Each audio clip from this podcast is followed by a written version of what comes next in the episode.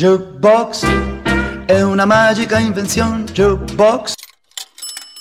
Benvenuti alla nuova puntata del mio podcast.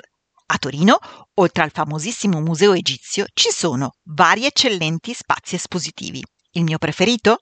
L'affascinante Museo del Cinema, ospitato dentro l'edificio più iconico della città, la Mole Antonelliana. La storia della Mole inizia alla fine del 1800, quando il comune decide di costruire un tempio israelitico con una grande sala interna che fosse ben riconoscibile dalla distanza. La realizzazione superò però largamente i preventivi di spesa e i tempi previsti, con la sua torre alta, allora 70 metri. E così la struttura non fu più destinata alla comunità ebraica, che ricevette un'altra nuova sinagoga. Nel frattempo la torre fu ancora cresciuta, dapprima raggiungendo i 90 metri, fino al completamento, quando è stata toccata la misura notevole di circa 165 metri di altezza della punta dal suolo.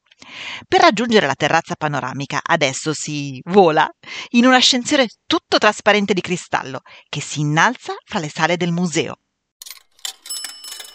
Negli anni 40 la studiosa piemontese Maria Adriana Prolo iniziò a pensare ad uno spazio dove raccogliere vari cimeli cinematografici, partendo dal primo colossal italiano, muto ovviamente, che si intitolava Cabiria, per la regia di Pastrone e che era stato girato proprio a Torino. In quegli anni la televisione muoveva i primi passi nella stessa città e molto materiale tecnico e scenico veniva prodotto e archiviato in vari magazzini torinesi. Dopo aver girato diverse sedi, rivelatesi troppo piccole, si pensò finalmente a collocare i reperti della settima arte nella mole, inizialmente scartata per i danni inferti da una tromba d'aria che ne aveva demolito la punta. I restauri richiesero anni ma finalmente nel 1995, in occasione del centenario della nascita del cinema, si trasferirono i materiali del museo all'interno della mole antonelliana, ripensando l'allestimento iniziale del 1946, con una straordinaria scenografia, firmata dall'architetto torinese Gianfranco Gritella e dallo scenografo svizzero François Confino.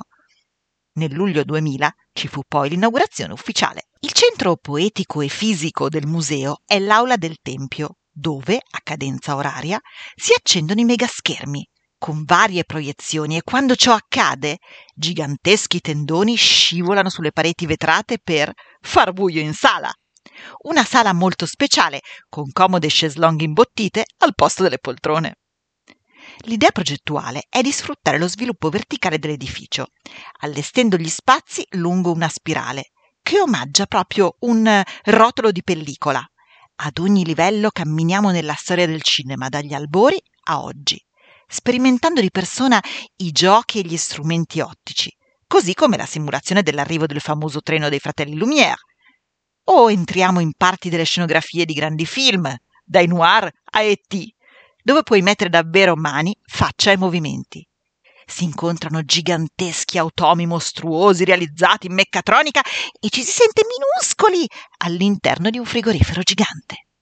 Si attraversano 13 cappelle dedicate ad alcuni generi cinematografici, dall'horror al western, per esempio con un saloon con il bancone e la classica vetrata.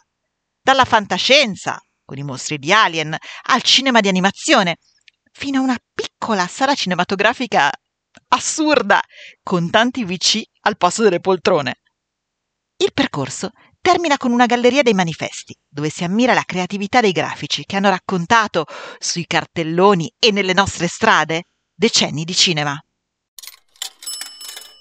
Nel 2004 il regista Davide Ferrario ambientò qui il film Dopo mezzanotte. Questa storia, che definirei di meta meta meta cinema, racconta dell'amore fra una ragazza e il custode del museo, che sconfigge la timidezza e la conquista, corteggiandola a suon di spezzoni e cimeli. La storia deliziosa, che lanciò giovani attori come Francesca Inauti, Giorgio Pasotti e Fabio Troiano, fece conoscere il museo al grande pubblico e ricevette poi numerosi premi internazionali. Per oggi le nostre storie di arte ed emozione finiscono qui. Ma se ti fa piacere sentirne una alla settimana, iscriviti come follower cliccando sulla piattaforma di audio che utilizzi e mi raccomando, scrivimi le tue curiosità, ma soprattutto le tue richieste e dediche all'indirizzo arjubox.dirtidarti chiocciolagmail.com. Jukebox si scrive con la J e la K, Jukebox. Comunque trovi il mio indirizzo anche nella visualizzazione della pagina introduttiva che presenta il podcast. Ora ti saluto e spero di riaverti con me nei prossimi episodi. Che la bellezza sia con te.